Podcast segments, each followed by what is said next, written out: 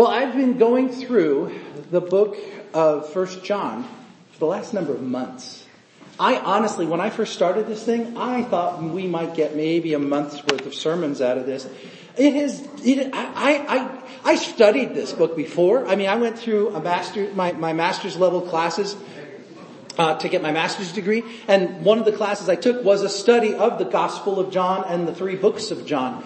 And I remember going through this, but I don't remember recognizing how rich and how deep this is. And so as we've been going through this over the last number of weeks, this has just been, it's hard to get through it because I, I don't want to skip anything. I, I want to keep going and going deeper and deeper and deeper. So where we're at in this study is we're just a little bit past halfway in this short five chapter book.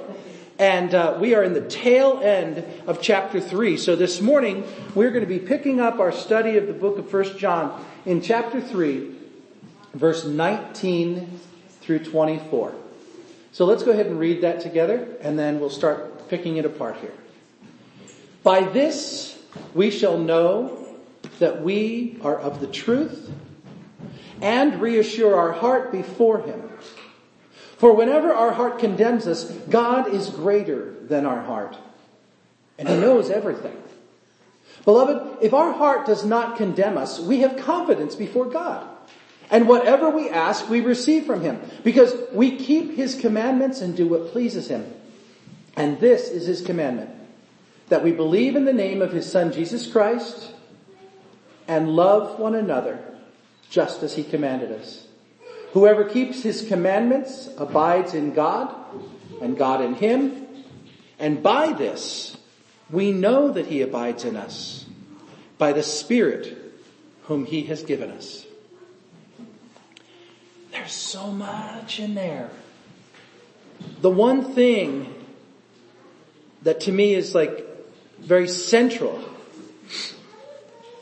is this idea of confidence.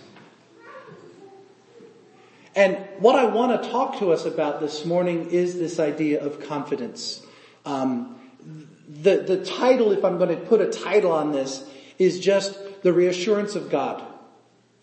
God speaking through his, his teacher, preacher, prophet John to the church that John wrote to, but also ultimately to all of us. He is saying, God is speaking through John and he is saying to you, you are mine. Yes, you can answer that. You are mine. I love you. I, I have welcomed you into my, my family. I wooed you. You wouldn't have responded if I didn't, you wouldn't have come to me if I hadn't already wooed you. And I need you to understand that you are, I don't want to say signed, sealed, and delivered, but you're signed, sealed, and delivered as far as God is concerned. And one of the things that Bob Sugden, as a human being struggled with most of my life. And it wasn't until just recent years that God released me from it. Um, I had a fear of rejection from the earliest days of my life. I didn't even remember this being this, this thing happening. Well, I remembered it happening, but I never made the connection until just recently when God healed me of my fear of rejection. And this was this. Every single day, I'm the oldest of seven kids. Every single day, my dad would go to work. He was in the Navy, and at this particular point in our life, he was on his shore duty, so he would go to work and come home every night. Every single day, I'm like three or four years old, my father would go to work, he would come home from work, he would come in the front door of our living room, and myself and my brother Chris, who's the next youngest, would come running to him Daddy, daddy, daddy, daddy. And he would sweep us up in his arms and pick us up and love on us and say, I, I love you. And then he'd put us down. Then he'd give my mom a kiss. And then he'd come into the house and we would do our evening stuff. Every single night, Monday through Friday, every week. Then my dad got injured. He hurt his back. He got bad, so badly injured in his back that he was hospitalized for about three days or so. When he came home from the hospital, my dad walked in the door. Now, three year old or four year old Bob doesn't make the distinction between he's coming home from the hospital or he's coming home from work. Daddy's home. And so Bob and Chris come running, daddy, daddy, daddy, daddy. And what happens? Daddy walks in the door, daddy, daddy, daddy, daddy goes, no, no, no, don't. Now, he was not rejecting me. He was saying, I'm hurt and I can't afford for you to get into my arms right now because it will hurt me. So please don't jump on me. Please, it will hurt me. That's what he was communicating to me when he did this. But my little brain saw my daddy say, I don't want you. I don't need you. I don't want to pick you up anymore. Now, I could not articulate that at that age, but it was only a few years ago, less than 10, that God gave me the insight to what had happened then and how it damaged and broke me. So I carried that hurt, that rejection, that pain for the better part of half a century. And the end result was Anytime, anytime someone said I wasn't good, or said I failed to measure up, or didn't like something I had created, it was a stab in the depth of my core, my being. And it was debilitating for me as a human being. I can share with you time and time and time again where I was so broken as a human being, as an adult, where I, that my feet got knocked out from under me so many times. One time, for example, and I, can't share all the details, but one time we had been asked to babysit for a, a, a relative. And that relative misbehaved while they were in our care. And so I responded to that relative in the same way that I would have responded to my children. I wasn't unkind or mean-spirited to my kids. I didn't abuse my children, but I did raise my voice to my kids. And I did speak sharply to my kids when they were wrong and I said, hey, knock it off. Well, this person's parents never did that to their child. They do not raise their voice to their child. They reason with their child. That's their parenting style. That's okay. But this child who was in my care got scared because I yelled at her in a very harsh and mean-spirited way and went home and reported to mommy and daddy what I had done. So a phone call was made. We won't be having you take care of our child anymore. No explanation other than we won't be having you take care of her. Now this is my, in my relative.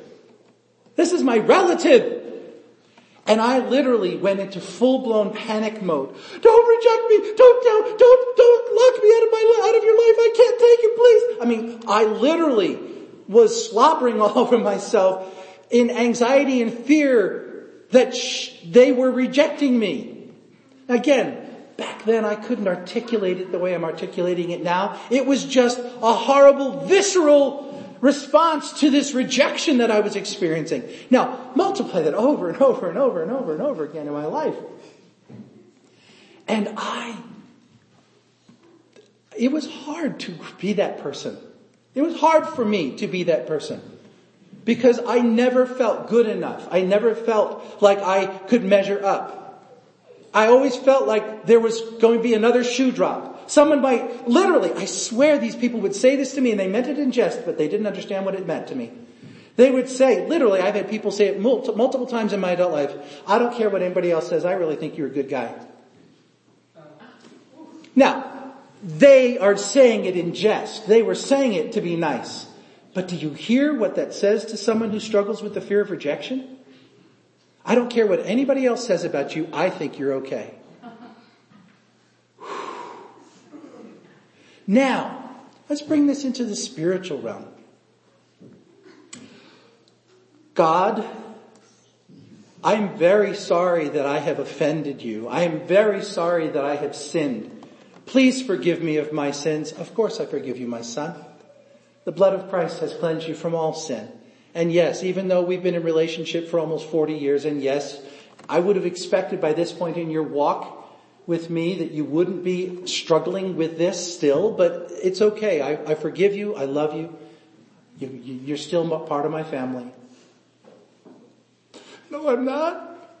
You, you can't possibly forgive me for that I keep doing over and over and over again. God, I can't believe that I'm such a horrible Christian. I can't even call myself a Christian. God is not right. I just keep, God. Now, what did God say to me in that transaction? God said, I love you. God said, I welcome you. God said, I have forgiven you. God said, I am not rejecting you. But my brokenness as a human being prohibited me from receiving that. I couldn't accept the unconditional love of God. And the end result was the enemy had a great tool to be able to knock the prompts out from underneath me. Now, thank God, thank God he brought healing to my life. He gave me insight. He gave me the ability to see and to discern when that's happening. And I don't walk in that anymore. But it was hard walking for 40 plus years like that. How many of you people know why I wear a red wristband? Just raise your hand if you know the story. A few of you do. I'll share with you quickly. I was 12 years old. Or 11 years old. 12, something like that. We were living in Rhode Island. The choir teacher at school told us for the Christmas concert, all the choir members had to wear black trousers and the girls could either wear trousers or skirts. And all of those, all of us had to wear uh, either uh, had to wear button-down Oxford style shirts, the women and the men, and we all had to wear either pastel pink, pastel blue, pastel yellow, or red. Well, I didn't want to wear pastel, so I determined that I wanted to wear red. So I came home from school and I said, Mom, we're having a concert in December and the choir director told us that we have to have black pants and a red shirt. Now my dad is working three jobs just to put food on the table and clothes on our feet, I mean clothes on our back and shoes on our feet. And so I come in and I say, Mom, there's a requirement for my school. I have to have a red shirt. I didn't own a red shirt. So my mom had to go and buy me a red shirt so that I could wear it for the concert. Then we get to the night of the concert and I show up wearing my brand new red shirt and my black trousers and my black shoes and we're standing in the foyer of the, uh, of the auditorium waiting for the concert to get ready to start and one of my good friends shows up wearing his black trousers and his black shoes and his pastel yellow shirt. And my mother turns to him and says, Johnny, where's your red shirt? What do you mean where's my red shirt? I don't have to have a red shirt. Well, yes you do. Everybody has to have a red shirt for the choir concert. No, we could wear red or pink or yellow or blue. It's whatever color we chose. And my mother in that instant turned and looked at me with the mother look as if to say, I cannot believe you lied to me. I can't believe you deceived me like that. Now, fast forward six or seven or eight years. I'm now married to this woman. We're going to a church in Texas. I'm on the church league softball team for our church. And our church's uniform is a white shirt with red baseball pants and white socks with a red stripe down the side. I was always uncomfortable wearing those red baseball pants because they were so skinny and skin tight and I just felt really uncomfortable. I felt awkward. I felt like everybody was staring at me and I just couldn't feel comfortable wearing them. And then there was another time in our life, just a year or two after that, I was wearing some red shorts and I felt the same thing. They're just off, they, they're a little bit, they're just drawing so much attention to me and I feel really uncomfortable. I'm just not. And then in 2002, I think it was, it was either 2001 or 2002, I went to an altar prayer at the end of a church service and I walked down to the altar and I said, just, just said to God, I don't want this to be an emotional experience. I don't want there to be tears. I don't want there to be people behind me patting me on the back. Oh, we're praying for you, brother. I just, God, this is just you and me. I want to lay down this burden of shame that I have carried for so long. I know you've forgiven me of my sins, but I want to lay down the shame that I carry. And I'm asking you, God, would you please just take this away from me? No tears, no big emotions, just take it, please. And I stood up from that altar and I walked away a free man. And then a few weeks later, my wife looked at me one day. She didn't know anything about what I've, what I've just told you. None of that came out until later. But she said to me one time after that, she said, why are you wearing red? I don't know, I like it. You've never worn red. You've always said you didn't feel comfortable wearing red. I don't know. And as I reflected on it, God brought me right back to that night in that auditorium, in that foyer of that auditorium where I was shamed and humiliated and told that I was a liar and rejected by my mother. To this day, every day, I wear red. Why? Because I'm free. I am free. I no longer carry that burden. This was something the enemy used to trip me up as a human being, and it affected how I could receive the love of God. Now let's move back to this. 1 John chapter 3 verses 19 through 24. By this we shall know that we are of the truth, and it will reassure our heart before God. For whenever our heart condemns us, you hear this? Whenever your heart condemns you, know that God is greater than your heart. Beloved, oh excuse me, He's greater than your heart, and He knows everything. See, you're thinking, oh, I'm not, I'm not worth anything. I'm so bad. I'm horrible. God could never forgive me if He just knew what I have been hiding. But God knows everything. There's nothing about you that you've hidden that he doesn't see.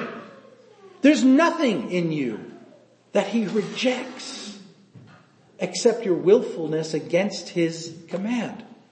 If you willingly submit your life to him, if you willingly declare Jesus Christ as Savior and Lord of your life, if you walk in love as we are commanded, there is no rejection. Going back, verse 22. No, verse 21. Beloved, if our heart does not condemn us, we have confidence before God. And whatever we ask, we receive from Him because we keep His commandments and we do what pleases Him. And this is the commandment. Again, that we believe in the name of Jesus, that we love one another, just as He commanded us. Whoever keeps His commandments abides in God, God in Him, and by this we know He abides in us by the Spirit whom He has given us. I told you at the beginning of this service that I felt impressed by God the Holy Spirit this morning in my dressing room that I was supposed to wear a particular shirt today. I truly don't know why. I don't wear this regularly. I wear it maybe, I think I've worn it all total of maybe four times in my entire life. But I believe with all of my heart, God has a reason for me to do this. And the way, the reason I can walk in that confidence, the reason that I can wear this and know that this is God and not Bob, is because I have spent years honing my ability to discern when the Holy Spirit of God is talking to me. I can know that I know that A, I'm a Christian, I believe in Jesus as my Savior. I know that the blood of Christ has cleansed me from all sin. I know that I'm in right relationship with God. As a result of that, I know that the Father has given me the guarantee of His Holy Spirit to be ever present with me while I walk this earth until the day comes when I leave this earth and go to be with God physically or in face to face. So I know, at least I know up here, that the presence of God is ever with me and God will not reject me as long as I'm walking with Him and doing what I'm asked to do. And so I know, the Bible clearly says, I can get what I ask for. When I pray, I can know that He hears me. I can know that He doesn't reject me. I can know that he get, I can get what I ask for. Now, does that mean I get absolutely everything? Do you give your child absolutely everything that they ask you for? No. Because you know better than they. So sometimes just because I ask for it doesn't mean I'm going to get it, but I can have confidence that I'm not going to get rejected out of hand. Okay? I can have confidence that I have the right, given by God himself, I have the right to walk up to my father. Remember the story of Esther?